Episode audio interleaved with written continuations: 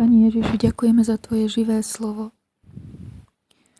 V tých dnech, kdy přibývalo učedníku, nastalo reptání Helénistů proti Hebrejům, že při každodenní službě jsou jejich vdovy zanedbávány.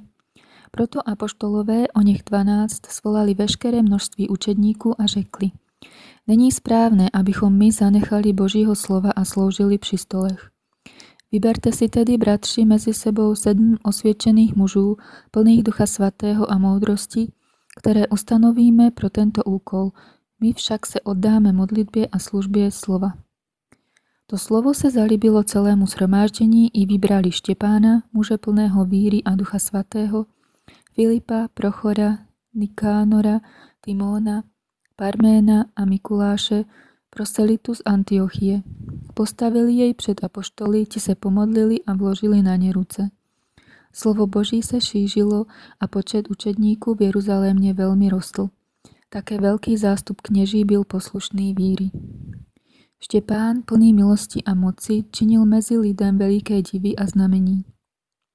Tu povstali někteří ze synagogy zvané libertinských, kyrénských a alexandrijských, z Kilikie a Asie a hádali se se Štěpánem, ale nemohli odolať moudrosti a duchu, v němž mluvil. Potom tajne navedli muže, kteří říkali, slyšeli, slyšeli sme jej mluviť drouhavé výroky proti Mojžíšovi a proti Bohu. Tak poboužili lid a starší i učitele zákona přišli, násilím se ho chopili a přivedli do velerady.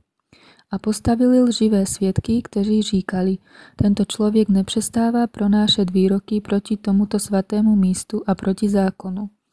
Slyšeli jsme ho, jak říkal, že Ježíš Nazarecký zničí toto místo a změní obyčeje, která nám předal Mojžíš.